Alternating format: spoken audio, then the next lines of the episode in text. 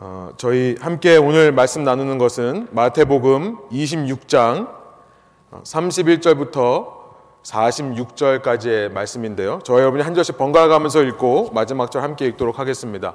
은혜의 방편 두 번째 시간으로 기도라는 제목으로 말씀 나누기 원합니다. 마태복음 26장 31절을 제가 읽겠습니다. 그때 예수께서 제 아들에게 이르시되 오늘 밤에 너희가 다 나를 버리리라 기록된 바 내가 목자를 치리니 양의 떼가 흩어지리라 하였느니라. 그러나 내가 살아난 후에 너희보다 먼저 갈릴리로 가리라. 베드로가 대답하여 이르되 모두 주를 버릴지라도 나는 결코 버리지 않겠나이다. 예수께서 이르시되 내가 진실로 내게 이르노니 오늘 밤 닭 울기 전에 내가 세 번 나를 부인하리라. 베드로가 이르되 내가 주와 함께 죽을지언정 주를 부인하지 않겠나이다 하고 모든 제자도 그와 같이 말하니라. 이에 예수께서 제 아들과 함께 겟세만에 하는 곳에 이르러 제 아들에게 이르시되 내가 저기 가서 기도할 동안에 너희는 여기 앉아 있으라 하시고 베드로와 세베대의 두 아들을 데리고 가실새 고민하고 슬퍼하사 이에 말씀하시되 내 마음이 매우 고민하여 죽게 되었으니 너희는 여기 머물며 나와 함께 깨어 있으라 하시고 조금 나아가서 얼굴을 땅에 대시고 엎드려 기도하여 이르시되 내 아버지여 만일 할만 하시거든 이 잔을 내게서 지나가게 하옵소서. 그러나 나의 원대로 마시옵고 아버지의 원대로 하옵소서 하시고 제 아들에게 오사 그 자는 것을 보시고 베드로에게 말씀하시되 너희가 나와 함께 한 시간도 이렇게 깨어 있을 수 없더냐 시험에 들지 않게 깨어 기도하라 마음에는 원이로되 육신이 약하도다 하시고 다시 두 번째 나아가 기도하여 이르시되 내 아버지여 만일 내가 마시지 않고는 이 잔이 내게서 지나갈 수 없거든 아버지의 원대로 되기를 원하나이다 하시고 다시 오사 보신즉 그들이 자니 이는 그들의 눈이 피곤함일려라 또 그들을 두시고 나아가 세 번째 같은 말씀으로 기도하신 후 이에 제 아들에게 오사 이르시되 이제는 자고 쉬라 보라 때가 가까이 왔으니 인자가 죄인의 손에 팔리느니라 함께 읽겠습니다. 일어나라 함께 가자. 보라 나를 파는 자가 가까이 왔느니라. 아멘. 이렇게 함께 앉으셔서 말씀 나누겠습니다. 너무나 유명한 예수님의 그 마지막 밤 기도하는 모습이 담겨 있는 오늘 본문입니다. 예수님은 그렇게 십자가에 달려 죽으시기 얼마 안 되는 시점에서 그 얼마 남지 않은 자신의 last hour, 이 마지막 시간에 제자들에게 신앙에 있어서 너무나 중요한 몇 가지 주제들을 가르쳐 주시기 원하셨습니다.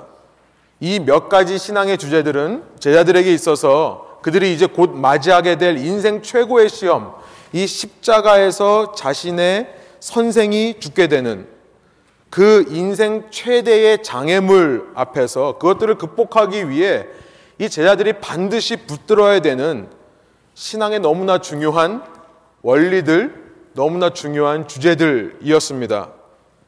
이 중요한 주제들을 붙들면 그 시험을 이겨낼 수 있었던 것입니다.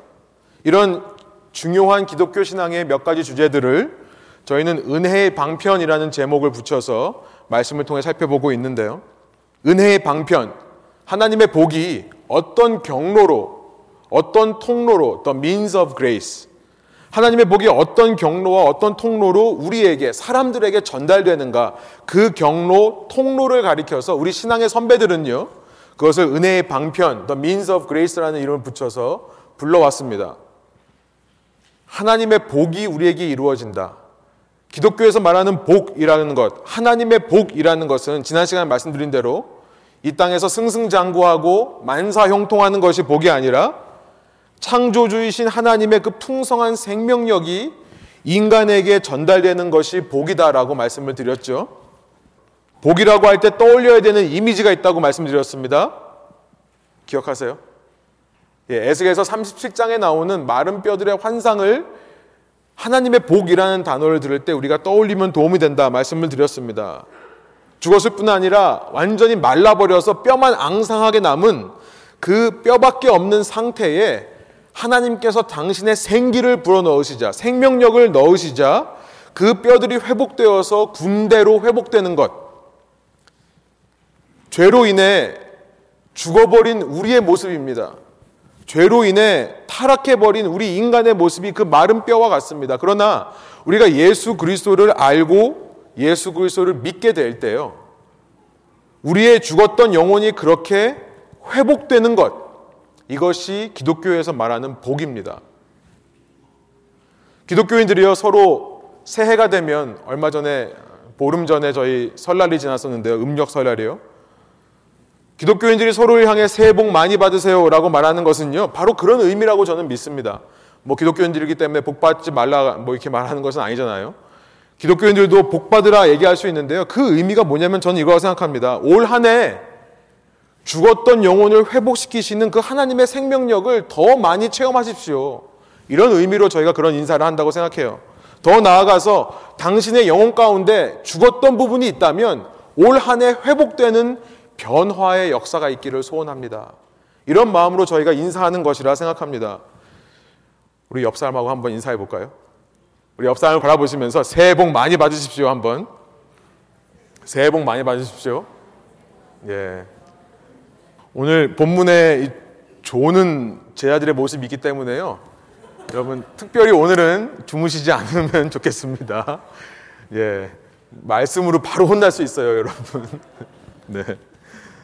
지난 시간 그렇게 하나님의 복이 우리에게 전해지는 그 은혜의 방편의 첫 번째로 예수님께서는 마태복음 26장 17절부터 30절을 통해 성찬에 대해서 the Holy Communion이라고 하는 성찬, 성례에 대해서 말씀하신 우리가 살펴봤습니다. 성찬을 통해서요. 첫 번째 우리의 죄가 사해지고요.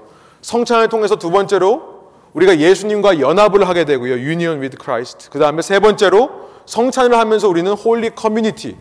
우리가 그렇게 죄 사함 받고 예수님과 연합한 자들과 한 공동체임을 확인하게 된다. 우리가 그렇게 죄 사함 받고 주님과 연합하여서 공동체와 함께 있을 때 우리는 인생 일대의 시험이라 할지라도 이겨낼 수 있다는 것을 살펴봤었죠. 그를 통해 하나님의 은혜가 우리에게 전달되고 우리가 복 받을 수 있다라는 말씀을 나누었었습니다. 그리고 두 번째로 이제 우리가 읽은 본문 이 마태복음 26장 31절부터 46절은요. 두 번째 은혜의 방편에 대해서 말씀하시는데요. 바로 기도입니다. prayer, 기도. 기도라고 하면요. 우리가 너무나 친숙한 주제 중에 하나죠. 인간의 아주 본성적인 행위 중에 하나가 기도입니다. 누가 가르쳐 주지 않아도요, 사람들은요, instinctively, 본능적으로, 본성적으로 기도를 합니다. 심지어 하늘에서 별이 하나 떨어져도요, 소원을 빌어요. 해피 버스데이라고 생일 촛불을 불면서 사람들은 소원을 말합니다. 기도하는 거죠. 특별히 삶을 사다가 내가 감당할 수 없는 어려움과 상황을 만날 때요. 사람들은 누가 말하지 않아도 자연적으로 그릇에다가 물 떠놓고 집 뒷마당에 나가서 알지도 못하는 신, 그 신이 누군지는 모르겠지만 비나이다 비나이다 하는 것이 인간의 본성입니다. 아까 말씀드렸지만 새해가 되면 서로가 서로에게 새해 복 많이 받으세요라고 말하는 한국의 문화 이것도요 넓게 보면 본성적인 기도의 한 모습인 것입니다. 누군가를 위해 복을 빌어주는 거예요. 기도의 행위입니다. 여러분 미국에서는 재채기 하면 뭐라 그러죠? Bless you라고 하고 때가 되면 뭐 happy valentine's day, 뭐 happy thanksgiving, 뭐 happy holiday 이렇게 서로 얘기해 주는 것도 넓은 의미로 보면 기도해 주는 겁니다. 그래서 신앙이 없는 분들도 우리가 다가가서 당신에게 내가 복음을 주기를 원합니다라고 하면 별로 안 좋아하는데요. 신앙이 없는 분들도 우리가 다가가서 당신을 위해 기도하기 원합니다라고 그러면은 그렇게 싫어하지만은 않는 모습을 보이는 것이 우리의 본성적인 인스팅티브한 본성적인 기도에 대한 마음가짐이라는 거예요. 그런데 과연 예수님께서 말씀하시는 이 기도가요, 우리가 본성적으로 너무나 잘하고 본능적으로 하게 되어 있는 그 기도와 같을까요? 예수님께서는 이전에 기도에 대해 말씀하시면서 이런 말씀을 하신 적이 있습니다. 우리가 마태복음 6장에 살펴봤는데요. 마태복음 6장 7절부터 8절. 제가 한번 읽겠습니다. 또 기도할 때에 이방인과 같이 중언부언하지 말라. 그들은 말을 많이 하여야 들으실 줄 생각하느니라. 거기까지요. 여기 지금 중언부언 하지 말라. 이방인들, 하나님을 모르는 사람들은 기도를 하면서 중언부언 한다고 되어 있는데요. 중언부언 한다는 것은 뭐냐면 영어 번역을 보시면 empty phrases, 그러니까 아무 의미 없는 말들을 되풀이하는 것으로 우리가 이해할 수 있습니다. 이것은 당시 이방인들 종교에서 어떤 주문을 외우는 것, 어떤 찬트를 하고 만트라를 외우는 어떤 주문을 하는 것 같이 의미 없는 내용을 되풀이하는 것으로 우리가 이해할 수도 있지만요. 그 다음 절인 8절에 보면 예수님께서 이 중언부언하는 것이 무엇인가를 분명하게 우리에게 말씀해 주십니다. 8절 제가 한번 읽어볼게요. 그러므로 그들을 본받지 말라. 구하기 전에 너희에게 있어야 할 것을 하나님 너희 아버지께서 아시느니라. 그들을 본받지 말라라고 하면서 너에게 있어야 될 것을 하나님께서 이미 아신다. 그러니까 이방인의 기도는 뭐겠습니까? 자꾸 뭘 달라고 하는 기도인 거예요. 먹을 걸 주십시오. 입을 걸 주십시오. 마실 걸 주십시오. 뭔가를 구하는 기도가 뭔가를 달라고 조르는 기도가 이방인의 기도라는 것을 우리가 알게 되고 이것이 바로 중언부언하는 기도라는 것을 우리가 알게 됩니다. 정확히 말하면요. 저는 이런 생각을 해봤어요. 우리가 본능적으로 하는 instinctive라는 말을 한번 써봤는데요. instinctive한 prayer가 뭔가, 본능적인 기도가 뭔가, 상황 파악 못하고요. 필요 이상으로 구하는 기도가 이방인의 기도다. 상황 파악 못하고 필요 이상을 구하는 기도가 이방인의 기도다. 하나님께서는 분명히 말씀하십니다. 6장 8절에서요. 너희 하나님 아버지께서는 너에게 필요한 것이 무엇인지를 이미 알고 계신다. 너희 하나님 아버지께서는 너희의 상황이 어떤 상황인지를 알고 계신다라고 말씀하시는 거예요. 그러나 이방인의 기도는 상황을 모르는 겁니다. 필요를 모르는 거죠. 상황을 파악 못하고 필요를 알지도 못하면서 그러면서 구하는 겁니다. 여러분, 우리가 왜 상황을 알지 못하고 필요를 알지 못할까요? 우리는 한치 앞 미래를 내다볼 수 있는 눈이 없는 존재들입니다. 우리는요, 지금 이 순간에 내가 이게 필요하다고 생각하지만 바로 다음 순간에 그게 필요할지 안 할지 모르는 존재들이죠. 그러니까 우리는 상황 파악이 안 되는 사람들이에요. 우리는 우리가 진짜로 뭐가 필요한지를 모르는 존재들입니다. 우리는 뭘 필요한지 몰라요. 그래서 상황 파악을 못하고 필요 이상을 구하기 때문에 그것은 아무 의미 없는 말을 되풀이한 것과 마찬가지고요. 그것이 다른 말로 중언부언입니다. 그 이유는 말씀드린 대로 상황을 모르고 필요를 모르기 때문에 그렇다. 그냥 저희가 구하는 것은 뭐냐면요. 남들이 다 이거 가지고 있으니까 나도 갖고 싶어서 구하는 경우가 많이 있는 것 같아요. 세상 사람들이 아, 이 정도는 가지고 살아야 사람답게 사는 거다. 이 정도는 누리고 살아야 사는 거다라고 말하기 때문에 우리는 그게 어떤 상황인지 무슨 필요가 있는지도 모르고서 구한다는 것입니다. 학교에 가보니까요, 초등학생 아이들이요, 전부 손에 전화기를 쥐고 살아요. 그러니까 집에 와가지고 엄마한테 나도 필요해요 라고 얘기를 하는 거예요. 필요하지 않죠. 초등학생이 무슨 전화기가 필요합니까? 엄마 아빠가 맨날 줄 앞에 고 픽업해 주는데요. 우리가 아이들의 그런 요구를 들을 때는요, 야, 아이가 참 철없다. 너 필요하지 않아. 라고 너무나 잘 알면서요. 그러나 혹시 우리의 기도는 그런 철없는 기도, 그런 이방인의 기도, 하나님을 믿지 않는 사람들의 수준에서 벗어나지를 못하는 기도는 아닌가 한번 돌아보게 되는 것입니다. 여러분, 그렇다면 이런 질문이 들어요. 필요를 모르면서 상황을 파악하지 못하면서 구하기만 하는 기도를 하지 말라고 하면 도대체 무슨 기도를 드려야 되는가? 그런 생각이 드시죠? 예수님께서는요, 이런 우리의 본성적인 기도, 본능적인 기도에 대해서 너무나 잘 아시기 때문에요. 이 산상수훈 6장 7절부터 8절에 이방인처럼 기도하지 말라라는 말씀을 하신 후에 이제 6장 9절부터 13절까지 우리가 너무나 잘 알고 있는 주님의 기도, The Lord's Prayer라고 하는 주기도문을 우리에게 가르쳐 주십니다. 여러분 가르쳐 주시는 거예요. 제가 앞에서는 instinctive라고 말했지만 좀 비슷하게 말을 해서 instructed라는 말을 썼습니다. 가르쳐 주시는 거예요. 우리가 본능적으로 너무나 잘하기 때문에요. 안 가르쳐 주면 못하는 거예요. 여러분 성경에서 예수님이 성경 공부 어떻게 해라 가르쳐 주신 적 없습니다. 성경 공부를 할 때 뭐 귀납적으로 해라, 인덕티브로 해라, 뭐 디덕티브로 해라, 혹은 이런 교재를 사용해라 이런 말씀하신 적이 없어요. 전도를 할 때 어떤 전도 방법을 써라, 어떤 전도법을 배워서 그대로 해라 이런 말씀하신 적이 없습니다. 그러나 기도에 대해서는 가르쳐 주시는 거예요. instructed. 왜냐하면 우리는 가만 냅두면 본능적으로 자꾸만 기도를 하기 때문에요. 가르쳐 주시는 겁니다.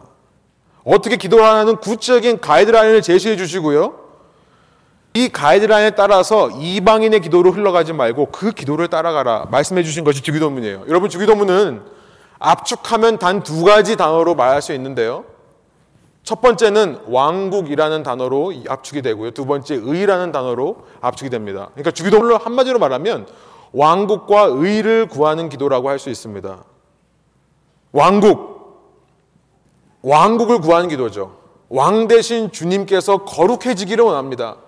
주님만이 왕이시라는 사실을 알기 원합니다. 그 주의 왕국이 이 땅에 임해 주십시오. 이 땅에 임하셔서 뜻이 하늘에서 이루어진 것 같이 이 땅에서도 주님의 통치가 실현되기를 원합니다. 주기도문의 앞부분은 왕국을 구하는 기도로 되어 있는 겁니다. 왕국이라는 것은 주님의 통치를 가리키는 말씀이라고 했죠. 하나님께서는 전능자시고 주권자셔서 지금도 이 세상을 한치의 오차도 없이 당신의 전능하신 뜻대로 움직이고 계시는 하나님이십니다. 그 하나님의 섭리가 그 능력이 지금 내 삶에도 이 땅에도 이루어지고 있음을 믿습니다라고 선포하는 기도가 왕국의 기도입니다. 그것이 주기도문의 앞부분이에요. 그리고 나서요, 의의 기도를 하는 겁니다. 의의 기도는 뭐냐면 그런 하나님의 통치 속에서 나의 이 땅에서의 필요를 구하는 기도예요. 나의 이 땅에서의 필요를 구하는 기도가 의의 기도다. 제가 의라는 것은 righteousness라는 것은 right relationship이라고 말씀드렸습니다. 바른 관계요. 하나님과의 바른 관계 속에서 곧 하나님을 인생의 통치자로 주권자로 인정하고 있는 이 앞부분 왕국 기도 그 현실 속에서 그 하나님과의 바른 관계가 나를 통해 이 땅의 재물과의 바른 관계로 이어지도록 또 이 땅에 있는 사람으로 바른 관계로 이루어지도록 하는 것이 의의 기도입니다. 그러니까요. 그렇게 하나님의 왕국이 임해달라고 뜻이 하늘에서 이루어진 것 같이 땅에서도 이루어지게 하려고 한 다음에 이 땅에서의 필요에 대해서 요구를 하는 거예요. 우리에게 일용할 양식을 주십시오. 이것은 우리가 이 땅의 재물을 대하는 태도에 대해서 말하는 겁니다. 이 땅에 있는 재물, 먹는 거로 대표되는 그 재물이 나와 바른 관계에 있도록 해 주십시오. 내가 그 재물 밑에 들어가서 그 재물을 섬기는 우상숭배자가 되지 않고 오히려 내가 그 재물 위에서 그 재물을 다스리는 자가 되게 해주십시오. 내게 필요한 것만 공급해 주십시오. 내 필요를 아는 거죠. 재물과의 바른 관계를 말하는 겁니다. 그 다음에 사람과의 바른 관계. 우리가 우리에게 죄 지은 자를 용서해 준 것 같이 우리 죄를 용서해 주십시오. 이 말은 무슨 말이냐면요. 우리가 서로 용서하게 해 주십시오라는 기도입니다. 내가 동생 때려놓고 아빠 앞에 와가지고 아빠 나 사랑해 주세요라고 말할 수 없는 것은 누구나 다 아는 거죠. 마찬가지로 우리가 우리에게 죄진 자를 먼저 용서해 줬기 때문에 하나님 나를 용서해 주십시오. 나를 사랑해 주십시오. 당당하게 외칠 수 있는 사람과의 관계가 회복되는 의의 기도입니다. 그렇게 우리가 이 땅의 재물, 이 땅의 사람과 바른 관계가 될 때요. 그럴 때는요, 우리가 이 땅의 것들로 시험 들지 않을 수 있습니다. 들지 말게 하려고 기도할 수 있는 겁니다. 그리고 재물과 사람으로 인해 실족하지 않고 다만 악에서 구해 주십시오. 여러분 우리가 왕국의 기도를 하면서 이렇게 의의 기도를 하면요. 나를 통해 그 하나님의 복이 이 땅의 재물로 흘러가고요. 나를 통해 이 땅의 하나님의 복이 사람에게로 흘러갑니다. 그러면 이 땅에 있는 재물들과 사람들이 하나님께 영광을 돌리게 돼요. 모든 나라와 권세와 영광이 아버지께 영원히 있사옵나이다.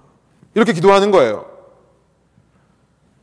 그래서 예수님께서는 6장에서 이렇게 기도에 대해서 가르쳐 주신 후에요. 6장 마지막으로 가면 31절부터 33절에 이 모든 기도를 요약해서 이렇게 말씀하십니다. 우리 한번 한 목소리로 6장 31절 33절 한번 읽어 볼까요?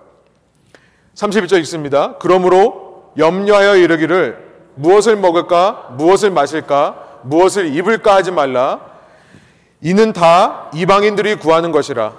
너희 하늘 아버지께서 이 모든 것이 너에게 있어야 할 줄을 아시느니라. 그런즉 너희는 먼저 그의 나라와 그의 의를 구하라. 그리하면 이 모든 것을 너에게 더하시리라. Seek first his kingdom and his righteousness. 예수님께서 이 모든 기도를 왕국과 의를 구하는 기도로 요약해 주시는 거예요. 이렇게 마태복음 6장에서 바른 기도의 가이드라인에 대해서 말씀하신 예수님은요. 이것을 말씀하신 것만으로 그치지를 않고 이제 오늘 우리가 읽은 본문이 26장에 와서요. 이 기도를 실제 몸소 행해 보여주시는 겁니다. 오늘 본문은 예수님께서 이 기도를 실제로 이루어 주시는 모습을 담고 있는 그런 본문의 내용이 되는 것입니다.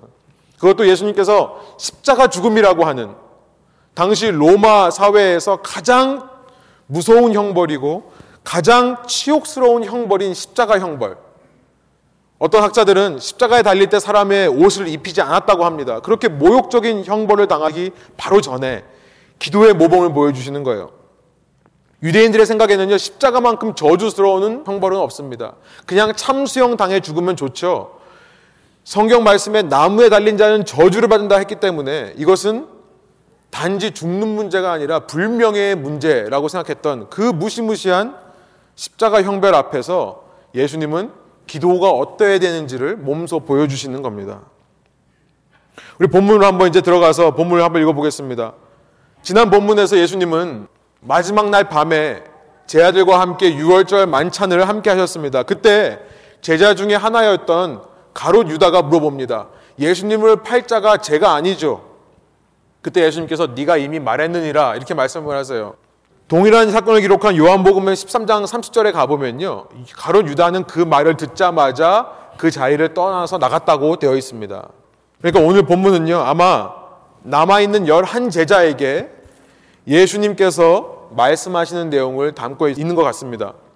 그런데 놀라운 것은 뭐냐면요. 31절의 시작부터 예수님은 놀라운 얘기를 하세요. 뭐라고 말씀하시냐면요. 가론 유다가 나간 그 상황 속에서 남아있는 제자들에게 너희는 쟤처럼 되지 마라. 너희들은 참 끝까지 내 옆에 있어서 고맙다. 이 말씀을 하시는 게 아니라요. 뭐라고 말씀하세요? 너희들도 나를 버리리라 말씀하세요. 31절 다시 한번 읽어보겠습니다. 그때 예수께서 제자들에게 이르시되 오늘 밤에 너희가 다 나를 버리리라 기록된 바 내가 목자를 치리니 양의 때가 흩어지리라 하였느니라. 예수님은 스가랴 13장에 있는 말씀을 인용해서 이 말씀을 하십니다. 여러분 주부에 스가랴 13장 7절이 기록되어 있습니다. 카라 깨어 일어나서 내 목자를 쳐라. 나와 사이가 가까운 그 사람을 쳐라. 나 만군의 주가 하는 말이다. 목자를 쳐라. 그러면 양떼가 흩어질 것이다. 나 또한 그 어린 것들을 칠 것이다. 이렇게 되어 있습니다. 예수님께서는요, 당신에게 이제 곧 무슨 일이 일어날지를 모르시는 분이 아니라는 거예요. 정확하게 어떤 일이 일어날지를 아셨습니다. 특별히 자신과 자기를 따르던 제자들의 미래가 어떻게 될지를 분명하게 아셨어요. 이스라엘의 목자 대신 당신께서 맞을 것이다. 스트라이큰. 매를 맞을 것이다. 아니 이것은요. 스가랴서 13장 7절의 의미로 살펴보면요. 매를 맞는다는 의미가 아니라 칼에 맞는다는 의미입니다. 곧 죽임을 당한다는 의미예요. 그러면 양들이 흩어지게 될 것이다. 여러분 이 스가랴서라는 선지서는요. 9장서부터 시작해서 마지막 14장까지 어떤 예언의 말씀을 담고 있냐면 하나님께서 이 마지막 때에 당신의 백성들을 회복시키시는데요. 하나님께서는 인간이 듣도 보도 못한 희한한 방법으로 당신의 백성을 구원하신다는 것을 기록한 책이 스가랴서입니다. 어떤 방법이냐면요. 스가랴서 9장에 보면 한 왕을 세워요. 한 왕을 세우는데 그가 정말 우리가 마태복음 21장에 봤던 것처럼 겸손하게 나귀를 타고 오는 왕을 세우십니다. 정말 겸손한 왕. 근데 그 왕이요. 10장에 가고 11장에 가고 12장에 가면요. 그 왕이 은30에 팔려요. 다윗의 후손인 그가 찔림을 당해서 모든 사람이 애곡하고 통곡한다는 예언을 합니다. 하나님께서는 당신이 보내시는 그 왕, 메시아 되는 사람을 백성들을 대신에 고난받게 하심으로 그에게 모든 진노를 다 쏟아 부으심으로 백성을 회복시킨다고 하는 그 메시지를 선포하는 것이 스가랴서의 내용입니다. 그런 스가랴가 이제 13장에 와서 그 한 목자 같은 이가 칼로 맞음을 당할 거다. 죽게 될 거라는 말씀을 하고요.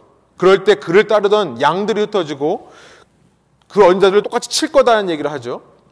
여러분 이 어린 자라고 표현되어 있는 스가야서 13장 7절에 the little ones 어린 자라는 표현이 바로 마태복음 10장 42절 또 18장 6절부터 14절에서 예수님께서 당신의 제자들을 가리켜서 나의 형제다라고 말씀하시면서 어린 자들이라고 말했던 그 표현입니다.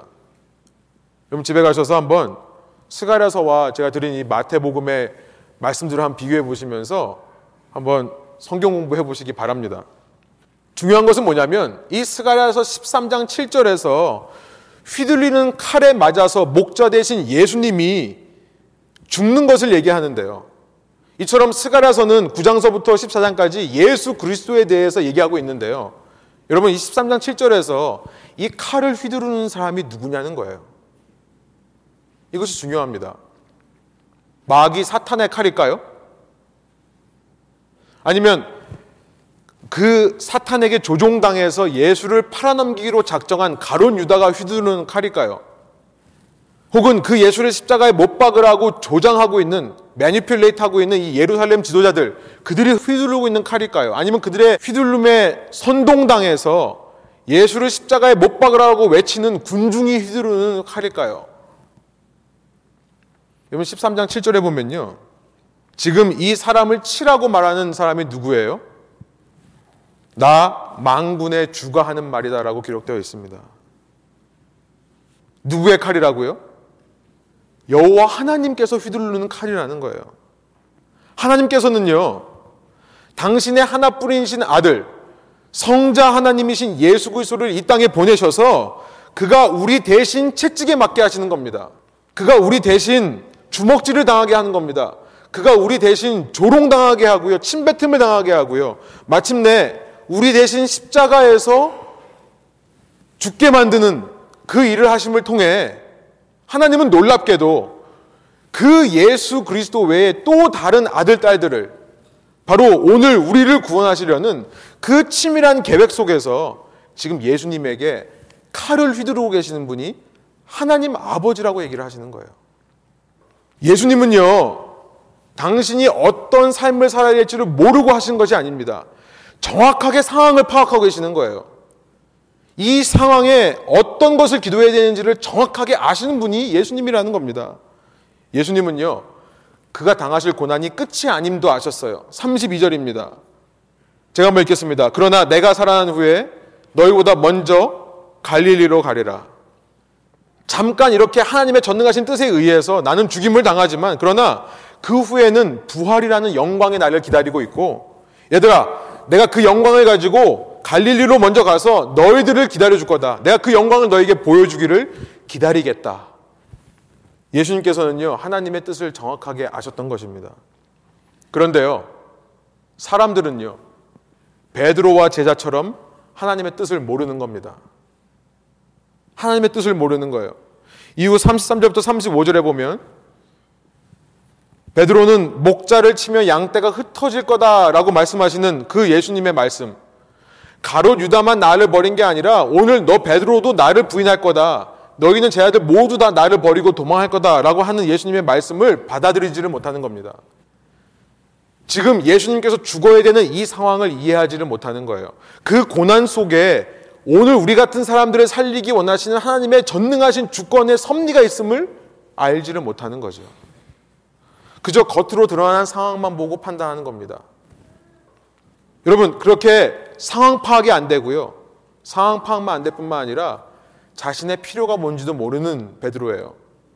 지금 내가 내 속에 어떤 문제가 있는지를 모르는 거예요. 자기 속에 어떤 마음이 숨어 있는지를 모른 채 35절에 보면요. 죽을지언정 주를 부인하지 않겠습니다. 지키지도 못할 아무 의미 없는 공허한 말들, empty phrases, 아무 의미 없는 말들만 뱉어나고 있는 겁니다. 앞에서 말씀드린 기도와 연관해 보면요. 지금 베드로를 비롯한 제자들은 상황 파악도 안 될 뿐만 아니라 자기 자신들이 어떤 존재고 내게 지금 뭐가 필요한지도 모르는 상황 가운데 있다는 것을 알게 됩니다. 여러분 이런 상황 가운데서 기도해봤자 아무리 예수님께 내가 죽을지언정 주를 버리지 않겠습니다. 외쳐봤자요. 그 기도는 허공을 치는 기도가 되고요. 이방인의 중원부원의 기도가 될 것이 분명했습니다. 상황 파악도 안 되고 필요도 모르기 때문에 그렇다는 거죠. 이 순간 기도할 수 없고요. 기도를 한다 해도 진실된 기도, 참된 기도를 할 수 없는 겁니다. 그 결과가 뭡니까? 그 상황 속에서 하나님의 주권을 인정하지 못하고요. 못 견디고 도망가 버리는 겁니다. 기도했음에도 불구하고, 아니, 오히려 기도했기 때문에 내가 원하는 대로 상황이 변하지 않으면 내가 원하는 대로 응답이 오지 않으면 이전보다 더 실족하고 예수님을 세 번이나 부인하게 되는 경지까지 가게 되는 것이 우리들의 모습임을 우리는 베드로와 제자들의 모습 속에서 발견하게 되는 것입니다. 그래서 예수님은요, 기도가 이만큼 중요하기 때문에 이 마지막 때에 몸소 제자들을 데리고 겟세마라는 곳에 가서 기도의 모습을 보여주시는 겁니다. 오늘 본문을 보면 37절, 38절 보면 예수님께서 그렇게 베드로와 요한, 야고보 셋을 데리고 감람산의 겟세마의 동산에 가셔서 조금 떨어져 기도를 하시는데요. 예수님의 기도의 모습을 보면 참 우리와 비슷한 부분도 많이 있습니다. 첫 번째 뭐냐면 함께 고민하고 슬퍼하셨다는 것이 너무나 우리에게 위로가 됩니다. 그렇죠. 우리가 하나님의 왕국을 구하고 의를 구하는 기도를 한다고 해도요. 사실 하나님의 나라와 의를 선포하면서 기도하기 때문에 아픈 것이 아프지 않습니까? 아니죠. 슬픔과 고난의 상황 속에서는 슬프다, 나 힘들다. 예수님도 그렇게 말하신다는 것이 너무나 위로가 되는 겁니다. 아픔을 아픔으로 얘기해요. 그리고 두 번째로 우리와 비슷한 모습은 뭐냐면 예수님은요, 이 세 명의 제자들에게 한 가지 부탁을 하세요. 나와 함께 좀 깨어 있어 줘라. 우리가 힘들고 연약할 때 우리가 의지할 사람을 찾아가는 그래서 기도를 부탁하는 이 모습은요 전혀 잘못된 것이 아닙니다. 아무 문제가 없어요. 그런데 우리가 한 가지 생각해 볼 것은 예수님께서 지금 왜 이렇게 고민스럽고 슬퍼하시는가? 단지 십자가에서 모욕적으로 죽을 것이 두려워서 하시는 거라고는 생각하지 않습니다. 그가 하나님으로부터 삼일체인 하나님으로부터 지금 버림받는 상황 가운데 있습니다. 인간인 우리들은요. 예수님께서 당하실 고난이 얼마나 큰지를 몰라요. 이해할 수 없습니다. 삼일체 하나님으로부터 분리되어서 그 하나님의 모든 저주를 대신 받는다는 것이 얼마나 고통스러운지 우리는 알지 못합니다. 다 알 수 없지만 예수님도 우리처럼 고난 앞에서 아프다고 말하고 힘들다고 말하고 주위 사람들의 도움을 요청하며 기도하기 원하셨다는 사실이 우리와 비슷한 점입니다. 그런데요, 그 기도의 내용을 가만 보면요. 우리의 본성적인 기도와는 전혀 다르다는 것을 알 수 있습니다. 총 세 번 기도하시는데 가장 먼저 39절에 이렇게 기도하십니다. 우리 한번 한 목소리로 39절 한번 읽어볼게요. 조금 나아가사 얼굴을 땅에 대시고 엎드려 기도하여 이르시되 내 아버지여 만일 할만 하시거든 이 잔을 내게서 지나가게 하옵소서. 그러나 나의 원대로 마시옵고 아버지의 원대로 하옵소서 하시고 내 아버지여 만일 할만 하시거든 이 잔을 내게서 지나가게 하옵소서. 여러분 요 부분만 읽으면 우리의 기도와도 또 비슷합니다. 어쩌면 이방인이 구하는 기도와 닮아 있어요. 내가 원하는 것 아무리 하나님의 뜻이 그렇다고 해도 이 고난 감당하기 힘듭니다. 좀 피해갈 수 있으면 피해가게 해주십시오. 다른 상황을 구하고 내가 가야 할 길보다 다른 길을 구하는 우리의 기도와 좀 닮아 있습니다. 여러분, 우리도 예수님처럼요, 고난의 상황 속에서 아프다고 말할 수 있고 친구한테 중보기도를 요청할 수 있고요. 또 우리의 소원을 얘기할 수 있습니다. 솔직한 우리의 마음을 하나님께 올려드릴 수 있어요. 그러나 근본적으로 예수님의 기도가 우리의 기도와 다른 것은 뭐냐면 그 후반부예요. 나의 원대로 맛이 없고 아버지 원대로 하옵소서. 하나님의 왕국을 구하는 기도를 하고 있습니다. 내 뜻대로 내가 왕에 대해서 통치하는 현실이 아니라 하나님께서 하나님의 뜻대로 통치하시는 것이 되게 하여 주십시오. 나의 왕권을 주장하기보다 하나님의 왕권을 주장하는 거예요. 그러면서 또 하나 특이한 점은 뭐냐면 저는 이것이 참 중요하다고 생각하는데요. 예수님은 제 아들이 알아들을 수 있도록 크게 기도를 하시는 거예요. 어떤 사람들이요, 이 말씀을 읽으면서 어떻게 제 아들이 들을 수 있었을까? 졸았다면서 제 아들이 샘만 가서 계속 졸고 있는 상황인데 어떻게 예수님의 기도 내용을 들을 수 있었을까라는 생각을 하지만요. 여러분 졸아보셔서 아시겠지만 존다고 해서 안 들리는 거 아니죠. 앞부분은 다 듣잖아요. 뒷부분으로 갈수록 이제 무슨 말인지 모르겠지만 예, 저희 앞에 있으면요 누가 주무신지 다 보입니다. 심지어 이렇게 주무시고 나서 전혀 안 주무신 척 하면서 절 쳐다보신 것도 제가 알아요. 예. 근데 아무튼 저는 중요한 건 뭐냐면 예수님의 기도의 비결 중에 하나는 왕굴 기도한 거지만 또 하나 우리가 생각해야 되는 건 뭐냐면 통성으로 하는 기도였더라. 제자들에게 들릴 정도로 여러분 유대인들 사회에서는 유대인의 기도법에서는 속으로 하는 기도라는 것은 없습니다. 그래서 한나 이야기로 가보면 사무엘상 1장 2장로 가보면요.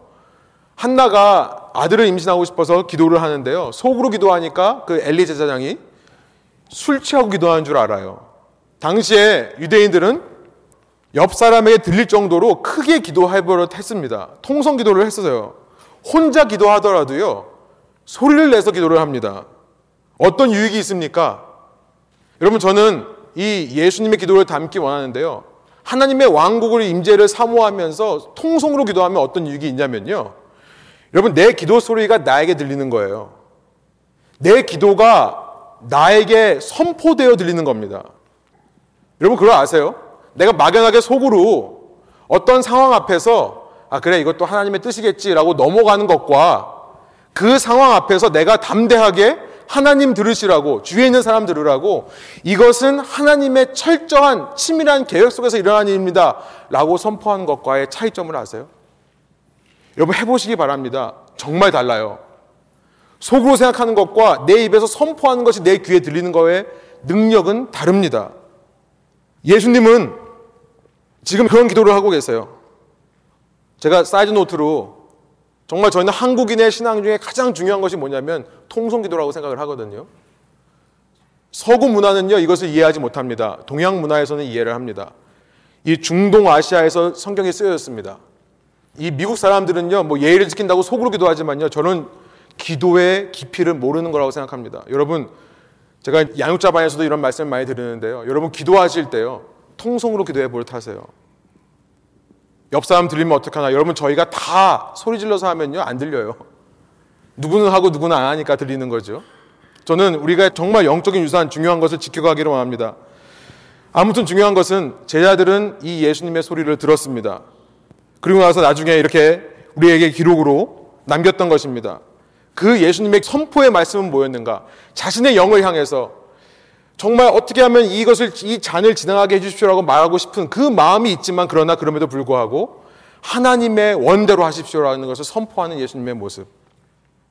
여러분 이렇게 먼저 하나님의 주권적인 통치를 왕권을 인정하는 기도를 하고 나니까요. 두 번째 기도부터 예수님의 기도는 완전히 바뀌어 있음을 알게 됩니다. 두 번째, 세 번째 똑같은 기도를 하시는데요. 42절의 기도예요. 다시 한번 우리 한 목소리를 읽어볼게요. 다시 두 번째 나아가 기도하여 이르시되 내 아버지여 만일 내가 마시지 않고는 이 잔이 내게서 지나갈 수 없거든 아버지의 원대로 되기를 원하나이다 하시고 우리말 번역이 이것을 완전하게 번역하고 있지 못하지만 저는 이 말씀을 이런 거라고 생각합니다. 내가 만일 이 잔을 마시지 않으면 하나님의 뜻이 이루어질 수 없다면 아버지 내가 그 잔을 마시겠습니다라는 기도예요. 내가 마시겠습니다. 상황이 파악이 안 돼가지고 허공을 치는 기도를 하시는 게 아니라 필요를 모르기 때문에 이방인처럼 중언부언하는 내가 뭘 원하는지도 모르고 기도하는 것이 아니라 예수님께서는요 반드시 당신 자신이 그 진노의 잔을 마셔야 된다는 사실을 아셨고요. 그렇기 때문에 그것을 통해 하나님의 통치를 구하면서 그 통치가 나를 통해 이 세상 수많은 사람에게 수많은 인류를 향해 의를 베풀게 되는 하나님과의 바른 관계를 회복시키는 그 의의 기도까지도 예수님께서는 함께 할 수 있었던 것입니다. 이 땅에 잘못된 관계들 속에 하나님의 의를 흘려보내서 그렇게 관계들이 살아나는 기도까지 할 수 있다는 것입니다. 곧 자신을 대성물로 주심으로 수많은 사람이 용서받고 구원받게 되는 그 의의 기도까지도 할 수 있었다는 거예요. 그런데 제자들은요, 이 세 번 기도하시는 동안 졸려서 깨어있을 수 없다는 것이 오늘 본문의 기록입니다. 예수님께서 왜 제자들에게 깨어있으라고 하는 걸까요? 그 새벽에 밤새서 지금 졸린 제자들이 있고 왜 이렇게 하시는 걸까요? 무엇을 기도하기를 원하셨던 걸까요? 아, 너희가 나를 위해서 기도해주면 하나님께서 혹시 이 십자가의 길을 가는 것을 디투어하게 해서 돌아가게 해서 딴 길로 갈 수 있지 않을까? 내가 조금 쉬운 길로 갈 수 있도록 기도해줘라. 그런 의도로 제 아들에게 기도를 시킨 걸까요? 아니면 그 십자가의 길을 내가 잘 감당할 수 있도록 나에게 힘을 달라고 중보 기도를 시킨 걸까요? 아니요. 둘 다 아닙니다. 오늘 본문 41절로 보면 예수님께서 제 아들을 기도시킨 이유는 딱 한 가지예요. 우리 한번 한 목소리 읽어보겠습니다. 시험에 들지 않게 깨어 기도하라. 마음에는 원이로되 육신이 약하도다 하시고 여러분 주기도문을 말씀하시는 겁니다. 그렇게 왕국을 구하지 못하고 의를 구하지를 못하니까요. 시험에 넘어가는 거예요. 예수님은 당신 자신을 위해서 기도하라고 한 게 아니라 너희 자신을 위해서 기도해라. 나도 목자가 침을 당해서 나도 죽게 되지만 말씀에 분명히 말씀하지 않았냐. 양떼가 흩어진다.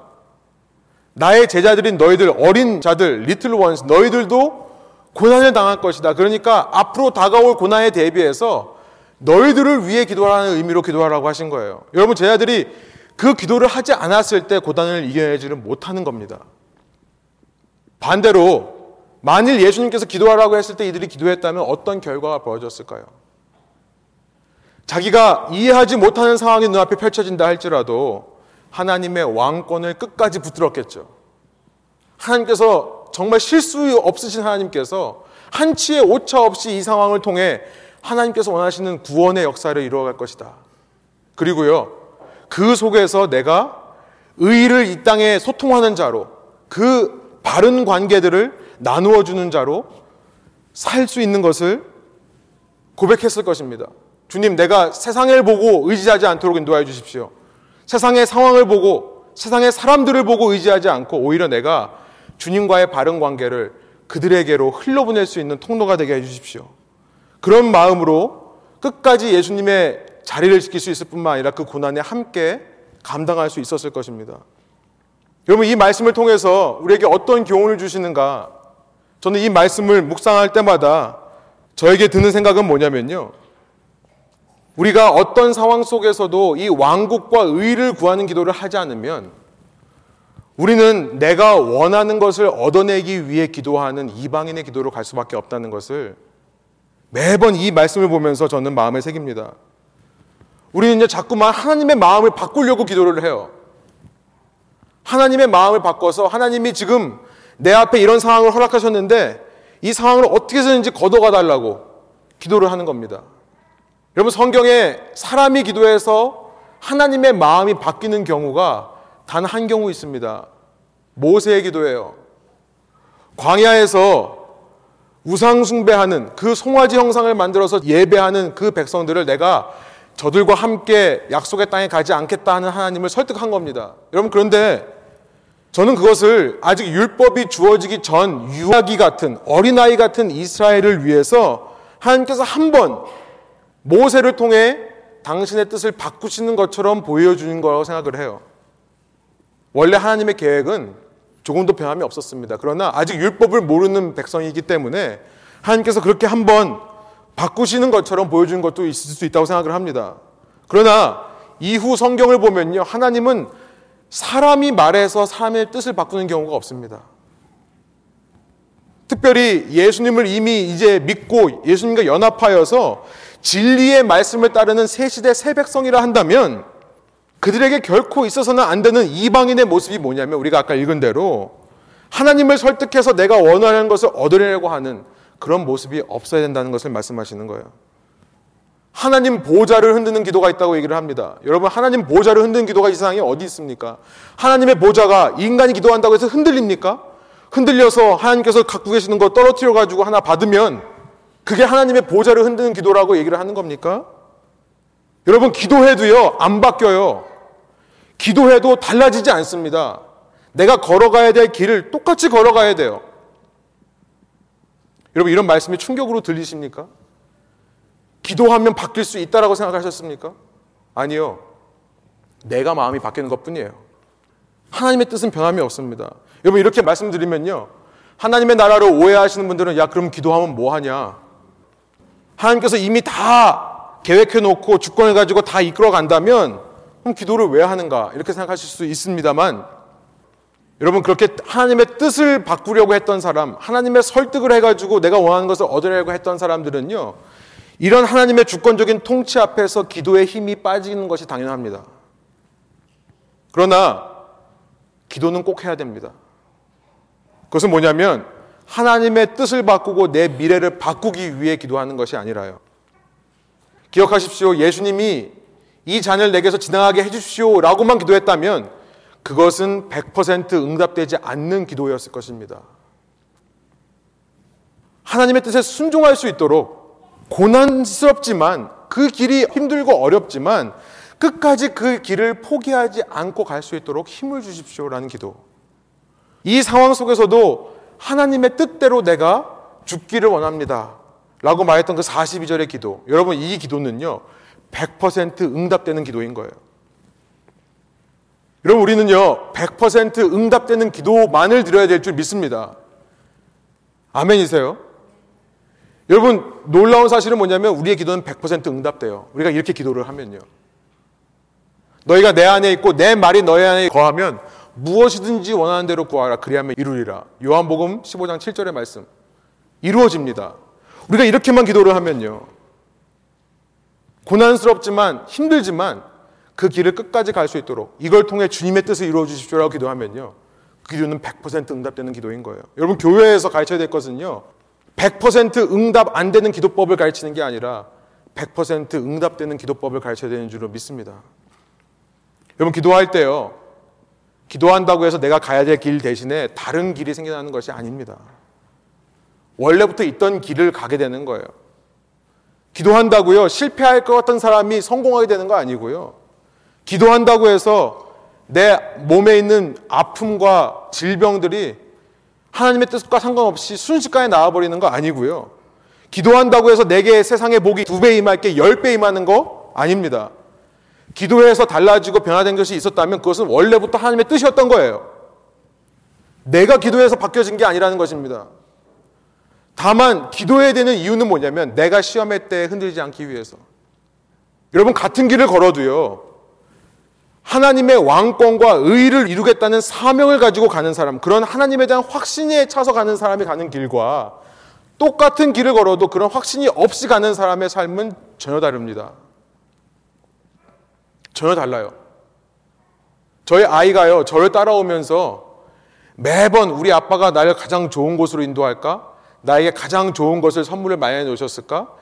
의심하면서 따라오면요, 똑같이 따라갑니다. 아빠랑 똑같이 그 길을 걸어가요. 그런데 그 길을 가면서 자기가 누려야 되는 마음의 평안과 유익과 안식을 누리지를 못하는 거예요. 그러나 똑같은 길을 가도 아빠가 늘 나를 좋은 길로 인도해 줄 거라고 믿고 아빠가 나보다 더 좋은 것을 나에게 마련해 줄 거라는 것을 신뢰하고 가는 길은요. 전혀 다른 길이 되는 겁니다. 전혀 다른 거예요. 오히려 기대에 부푸는 길이 되는 겁니다. 여러분, 하나님께서 이미 당신의 왕국을 여러분 상황 속에 이루셨다는 것을 믿음으로 받아들이시기 바랍니다. 그리고 하나님의 의를 이루기 위해 하나님께서 바른 관계를 이루시기 위해 필요한 것이 있다면 우리에게 하나님의 뜻대로 공급해 주실 거라는 것도 믿으시길 바래요. 그런 마음으로 가시는 길은요. 어떤 상황에도 어떤 위험과 어려움과 고난이 찾아와도 흔들리지 않는 길을 가는 법입니다. 그런 마음으로 길을 걸어가면요. 그 어떤 상황에도 흔들리지 않을 수 있는 것입니다. 하나님께서 당신의 영광을 위해 또 나를 위해 주님만을 위해서가 아니라 나를 위해 최고의 선물을 예비하고 계심을 알기 때문에 그렇습니다. 여러분 그래서요. 기도는 관계라는 말을 하는 겁니다. 기도는 그래서 관계예요. 내가 무언가를 얻으려고 어떤 결과를 바라고 하는 게 아니라요. 날마다 기도하는 거죠. 주님, 제가 한순간이라도 주님의 왕국과 통치와 의를 붙잡지 않으면 저는 이방인처럼 살 수밖에 없습니다. 우리는 매 순간 그런 기도를 해야만 되는 존재들이거든요. 그래서 기도는 관계가 되는 것입니다. 여러분 소원하기로는 여러분 그 관계를 회복하시기 원합니다. 여러분의 기도는 어떤 기도입니까? 겟세마나에서 하나님의 뜻을 바꾸려고 땀이 피가 되도록 열심으로 기도하는 그런 기도입니까? 아니면 그 뜻에 끝까지 순종할 수 있도록 이런 나의 상황을 통해서 나는 이해하지 못하지만 주님께서 놀라운 일을 이루실 것을 믿고 확신하는 마음으로 땀이 피가 되도록 기도하시는 기도입니까? 주님과의 바른 관계 속에서 기도가 회복될 때요. 그것을 통해 내 삶에 주님의 통치가 임할 뿐만 아니라 그 임하신 통치가 나를 통해 우리 주위 사람에게도 흘러가서요. 나와 재물과의 바른 관계가 회복되고 사람들과의 바른 관계가 회복되어서 모든 영광을 주님께만 돌려드리는 정말 주기도문 같은 인생 저와 여러분 되기를 간절히 소원합니다. 기도하시겠습니다. 이 시간 우리가 말씀을 들으면서 깨달은 것이 있으시다면 또 성령께서 여러분 마음속에 감동을 주신 것이 있다면 그것을 가지고 조용히 주님과 대화하는 시간을 갖겠습니다. 이 시간에는 침묵으로 우리가 조용히 혹은 조용한 소리로 주님과 대화하겠습니다. 함께 기도하시겠습니다.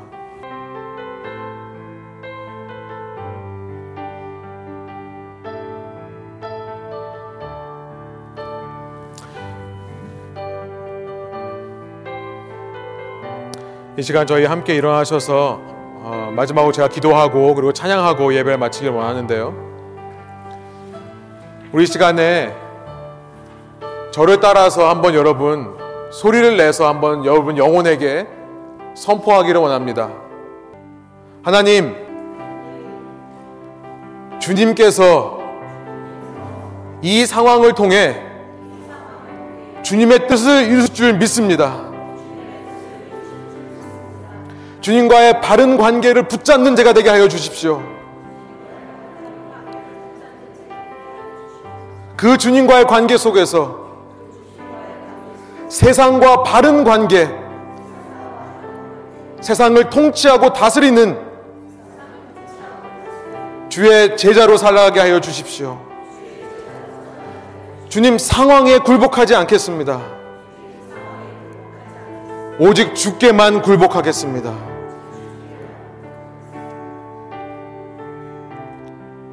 제가 기도하겠습니다. 하나님, 이 시간 주님께서 원하시는 기도는 하나님을 설득하고 하나님의 마음을 바꾸기 위해 노력하는 이방인들의 중원부원하는 기도가 아니라 나는 상황을 알지 못하고 나는 내가 뭐가 필요한지도 모르는 존재이기에 그러나 하나님께서는 모든 상황을 알고 계시고 내게 뭐가 필요한지도 알고 계시기 때문에 이 상황 속에서 완전한 주님의 통치와 하나님의 의를 선포하는 기도라는 것을 말씀해 주시니 감사합니다. 주님께서 혹시 주님의 통치를 이루시는 데 있어서 내게 아직 주시지 않은 것, 허락하지 않은 것들이 있다면 하나님께서 구원의 손이 짧아서 그런 것이 아니라 내게 필요 없기 때문에 그런 것임을 이 시간 말씀으로 위로받게 하여 주시고 발견할 수 있도록 인도하여 주십시오. 우리의 기도는 주님을 바꾸는 것이 아니라 오직 나를 바꾸기 위한 기도임을 믿습니다.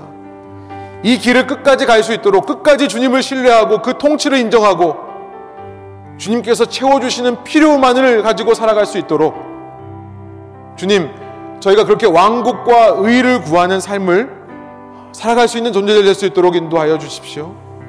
주님, 그것을 기도하기에도 너무나 바쁜 것이 우리의 죄악된 본성입니다.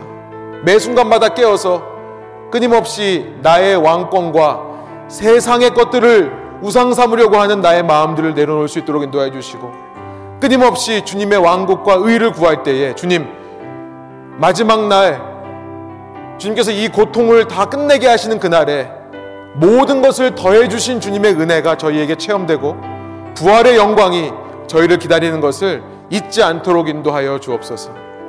감사와 찬양 올려드리며 예수 그리스도의 이름으로 기도합니다. 아멘.